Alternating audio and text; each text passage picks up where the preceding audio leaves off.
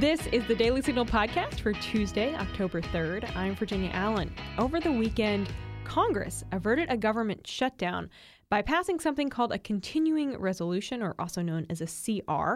This continuing resolution bill keeps the government agencies funded at their current level until November 17th. The bill passed 335 to 91 in the House and 88 to 9 in the Senate. President Joe Biden signed it on Saturday night, so it's a short term fix. But what happens in 45 days? And where are Republicans and Democrats in as far as it relates to this standoff? What are their priorities? What are they both asking for? The Heritage Foundation director of the Grover M. Hermann Center for the Federal Budget, Richard Stern, is joining us on the show today to answer these questions. So stay tuned for our conversation after this. So, what is going on with Ukraine? What is this deal with the border? How do you feel about school choice? These are the questions that come up to conservatives sitting at parties, at dinner, at family reunions. What do you say when these questions come up? I'm Mark Guiney, the host of the podcast for you, Heritage Explains, brought to you by all of your friends here at the Heritage Foundation. Through the creative use of stories, the knowledge of our super passionate experts, we bring you the most important policy issues of the day and break them down in a way that is understandable. So check out Heritage Explains wherever you get your podcasts. We are joined today by Heritage Foundation's Richard Stern. Richard, thanks for being back in studio with us today. Thanks again. It was a pleasure. Well, we went into the weekend thinking that the government was likely about to shut down in the midst of this spending fight. We knew that Congress had very little time to reach an agreement uh, or settle on a continuing resolution, but Congress did succeed in passing this short term funding bill to keep uh, keep the government funded until November 17th. What exactly changed over the weekend? How was the government shutdown averted? It's a great question. So, you know, a little bit of this is kind of the magic of how Congress works, or I should say, doesn't work. so, you know, part of this is there's always a lot of messaging going on on both sides of the aisle about what do we think the government should actually be funded at? What is the role of government? You know, there's kind of two conversations going on at once, right? So, one is that the full year funding bills. What are the limitation provisions? Can abortions be funded or not? All of the stuff. The other conversation is we're about to run back into the can again. The can we've been kicking down the road for 10, 20. I don't want to get into how many years we've been kicking down the road. And so the can's back up again. Mm-hmm. So, you know, part of what happened here was there wasn't a lot of conversation about anybody being willing to come together to kick it down the road a few more days. And everyone kind of looked at each other and said, Do we really want to shut down the government? Do we really want to go through the harangue of Biden putting barricades in front of the Washington Monument? And, everyone kind of looked and was like, No, let's not do that. So, you know, conservatives put up kind of their firm position on what they wanted to see, which was a real spending cut. There was another group of conservatives that kind of that wanted more than that. And so I would say kind of let the perfect be the enemy of the good. And so that forced the issue to be like, all right, fine, we'll just kick the can down the road for another 45 days and we'll set up a Thanksgiving fight. Okay, Thanksgiving fight. Yes, that is coming down the road and quickly 45 days, especially in Washington, D.C. That time moves fast. Now, among the, the 90 House Republicans that voted against this continuing resolution, this spending bill, um, and there was also one Democrat who voted against it, do we know why they specifically opposed it? I don't know why the Democrat voted against it, but the 91 Republicans wanted more. They wanted to see real spending cuts. They wanted to see H.R. 2, the border security package that had been including Republican bills, signed into law, the debt commission that was going to be done, things like that. Uh, you know, and I'm, I'm with them, right? Spending is out of control, and we say that all the time, but you know, mortgages are out of price right now. You know, the, the average mortgage on a median home is $300,000 more in interest costs over the lifetime of the mortgage because of federal spending let alone inflation. Prices are up 17% since Biden took office. Groceries alone up more than 20%, right? So I'm with them. We need to secure the border, but we need to cut spending. We need to tie the hands of regulators. These things are essential for the American public. So now Congress has 45 days to do just that. How likely is it that they are going to do just that? They have 12 appropriations bills that they are looking at.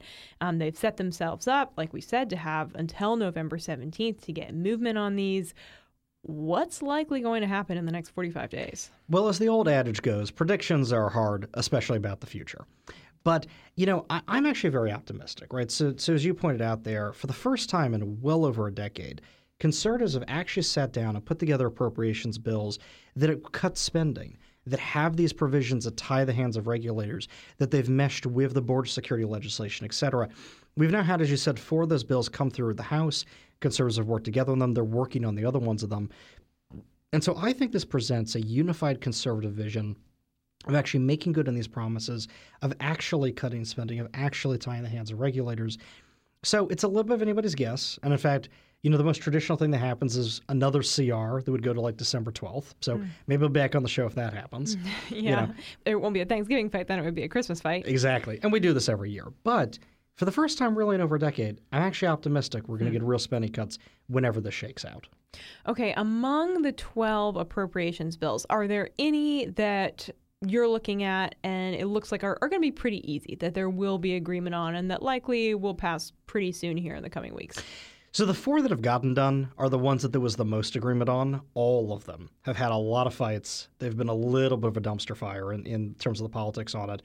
But they've gotten done. And actually, a lot of those four bills, they've had provisions at different points in time. People looked and said, you know what? This is not going to happen. There's no chance it's going to get done. And you know what? They've gotten it done. So what I would say is, you know, the House leadership is, I think, very carefully going from the lowest hanging fruit to the highest hanging fruit. So we're a third of the way up the tree. We'll see where the rest of it goes. But I'm still encouraged that there's room for negotiation and putting these bills together. Well, speaking of negotiation, the the two kind of major elements that you see Republicans and Democrats fighting over is money related to Ukraine for Democrats and for Republicans is border security. So you have Republicans digging in their heels saying, we're not moving forward with spending bills that don't have money for border security. You have Democrats digging in their heels saying, we want more money for Ukraine. Uh, how much funding do they specifically want? What really are Republicans and Democrats asking for here? So, you know, it, the numbers are a little fuzzy at the moment, right? And we've heard anywhere from 24 billion to maybe even 60 billion for Ukraine. And, you know, part of this also is on both sides of this is a little bit of an understanding that it's like this is the train that's leaving the station. Hmm. So, even if you only want a little bit, maybe you should ask for a little bit more. This is how these negotiations go. But, you know, I would say this, though, right? So, we're looking at kind of a handful of money, relatively speaking, for securing the border. And this is a core function of the government. This is a vital thing for America. If you think about the human trafficking, the drug trafficking, the weapons trafficking, the terrorists, frankly, that cross the southern border, and the Biden administration just lets them right on through. This is absurd. Now, think of the Ukraine funding on the other side of this.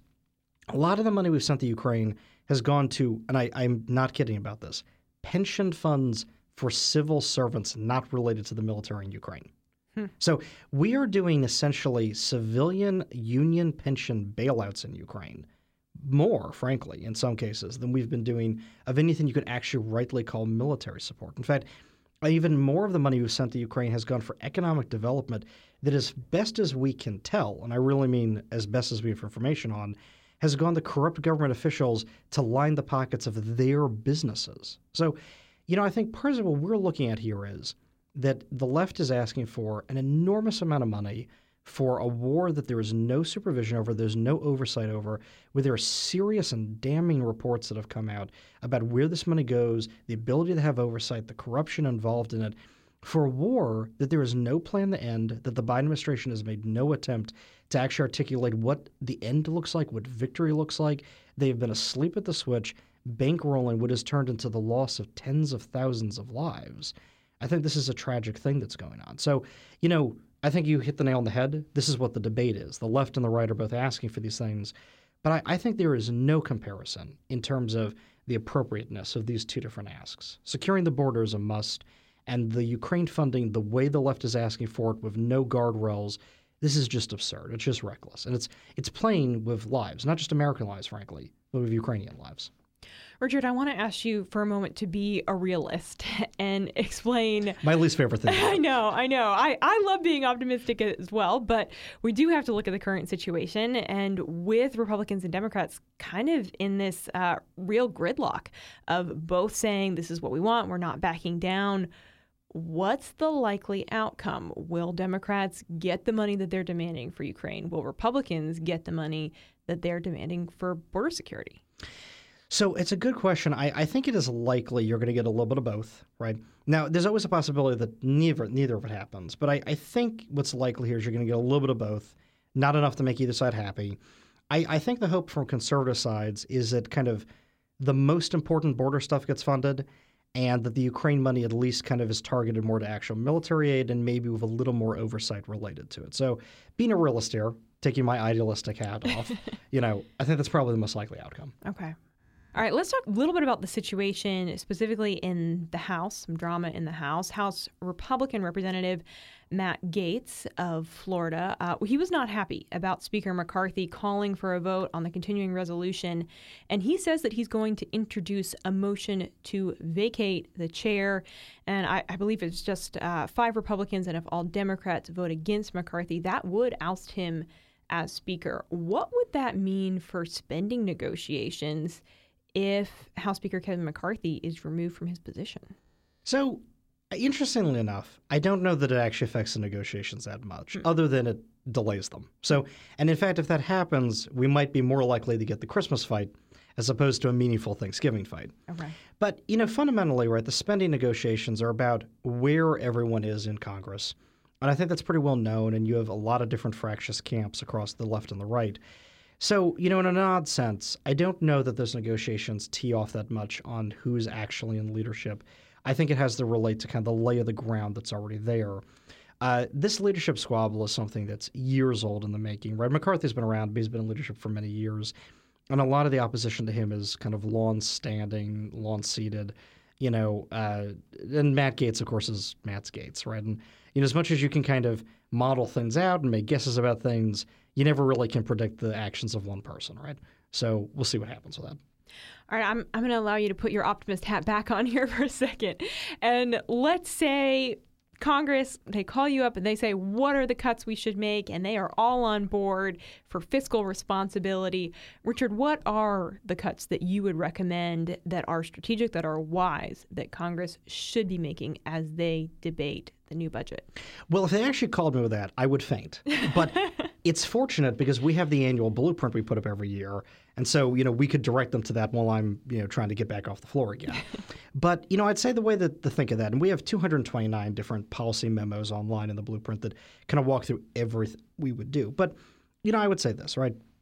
In the last six, seven years, we have seen this astronomical plus up of at the discretionary level in these appropriates bills agency funding for like a little more staff and a little bit more of this and a little bit more of that, little new grant program. So there's no kind of easy fix. But what I would say mm-hmm. is all of these different groups on the non defense side, these are regulators, these are grants that subsidize one industry over another industry. I would get rid of almost all of these. The grants that subsidize industries, none of that should exist. All of that is money we steal from the American people to give to a favored industry over everybody else. It's it's absolutely a violation of our rights. Those should not be done at all. On the regulatory side, there's a handful of regulations that really are there to defend your rights to life, liberty, and property, that are really there to make the government a fulfillment of defending your natural God given rights. But there's so much regulatory apparatus that exists beyond that that is again there to favor this industry over that one, to favor this kind of area over that area. All of this you could cut. And so, what I would say to them is where you feel comfortable, go through, cut the growth rates on these programs, cut the random excess staffers. Frankly, go back to the text we had of bills in 2016, 2017, back before the massive plus up in all of these bureaucratic apparatuses and all these new grant programs. I would tell them to do that, frankly. To go back, look at more of the core functions we used to have.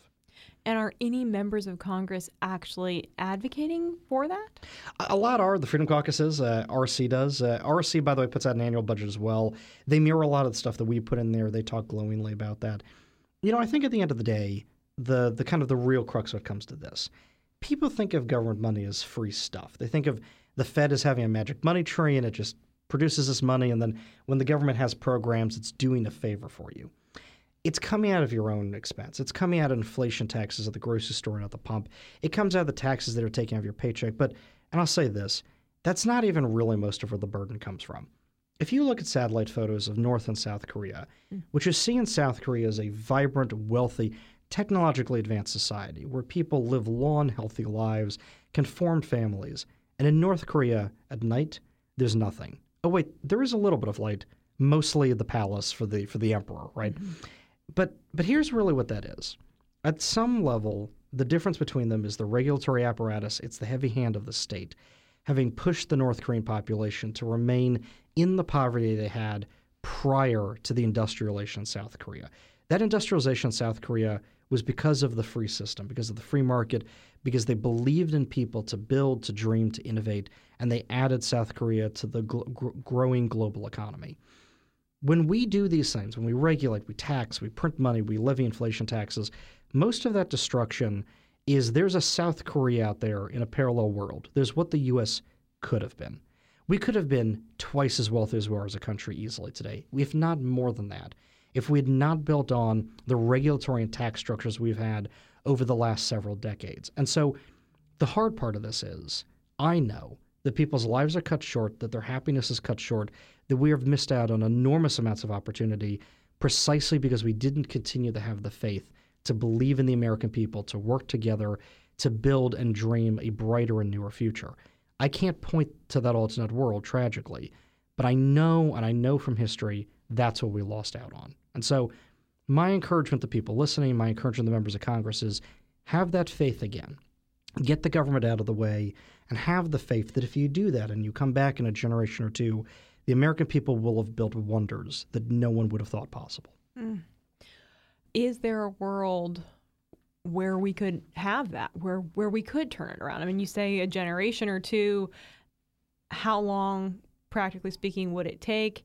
And right now, in this next 45 day period, what is at stake? What are the actions that could be taken in order to set us on on that positive trajectory? So honestly, you look at like the Tax Cuts and Jobs Act that got passed. You had an immediate economic high. Unemployment went to 50-year lows. And that's just the beginning, frankly, of the dividends that that tax bill will pay for generations to come. So if we cut spending, if we cut right of the regulators, right? If we got rid of these grant programs that that strangle some businesses at the expense of others, you'd see immediate positive economic growth, and then that high growth rate would be sustained for years to come.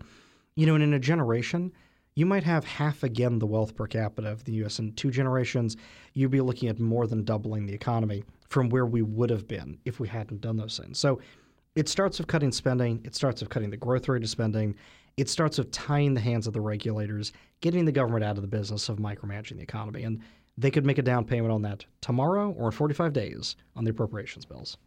Heritage Foundation's Richard Stern. Richard, I know that we're going to be talking with you quite a bit more over the next 45 days. So thanks for being here with us and breaking this down. Thank you so much again. And with that, that's going to do it for today's episode. If you want to hear more from Richard Stern, be sure to check out his work at heritage.org. You can also find some of his writings at the Daily Signal website, dailysignal.com.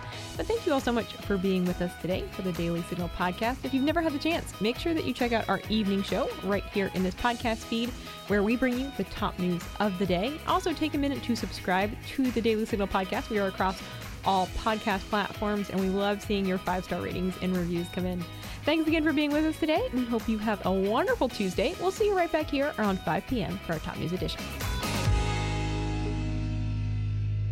The Daily Signal podcast is brought to you by more than half a million members of the Heritage Foundation. Executive producers are Rob Bluey and Kate Trinko. Producers are Virginia Allen and Samantha Aschieris. Sound design by Lauren Evans, Mark Guiney, and John Popp. To learn more, please visit dailysignal.com.